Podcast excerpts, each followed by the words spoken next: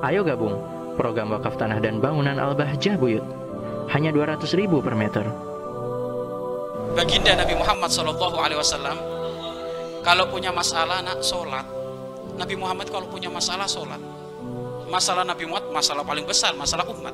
Pokoknya beliau itu kalau ibarat lagi jenuh ya oh beliau manusia lagi jenuh pasti beliau sholat. Loh kalau sudah sholat itu beliau menemukan ketenangan. Kita gimana? Kalau lagi jenuh makan aja mayoran ayamnya yang gede. Ya kan? Lelenya 20 20 kan gitu. Lah ini hati-hati. Kalau yang menjadi kegembiraanmu selain Allah hati-hati. Berarti kamu belum kenal Allah. Makanya kemarin ada santri Masya Allah. Iya kan? Di pondok bisa sholawatan enak. Baca sholat kepada Rasulullah. Sholat lima waktu berjamaah dikir. Malah minum apa? Minum apa minum obat kumur-kumur. Iya kan? Pengen mengakhiri kehidupannya di dunia yang fana ini. Menuju akhirat yang nyata digebukin nanti sama malaikat itu. Ya?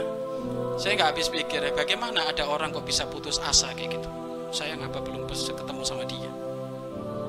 Hah? seberat apa pun permasalahanmu kita punya Allah yang maha segala-galanya?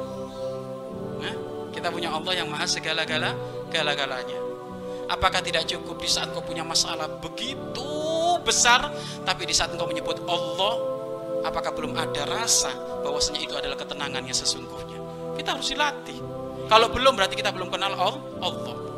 Padahal kalau di, asal asal tahu saja asal, asal tahu saja permasalahan itu nak permasalahan kalau kamu sabar setelah kamu ikhtiar lu ikhtiar mencari solusi lah kok masih belum kemudian kamu sabar engkau tumpuhkan itu semuanya kepada Allah engkau iktimatkan semuanya kepada Allah lihat tiga hari akan kelar diberesi oleh Allah nanti. Kenapa? karena Allah sudah berjanji di dalam Al-Quran inna ma'al usrius setelah kesedihan pasti kemudahan. Yang sedih setelah itu bahagia. Yang bahagia sedih lagi. Sedih lagi bahagia lagi.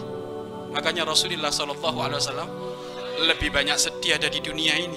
Kenapa? pengen nanti di akhiratnya bang bangga Mari berinfak untuk operasional lembaga pengembangan dakwah Bahjah Buyut.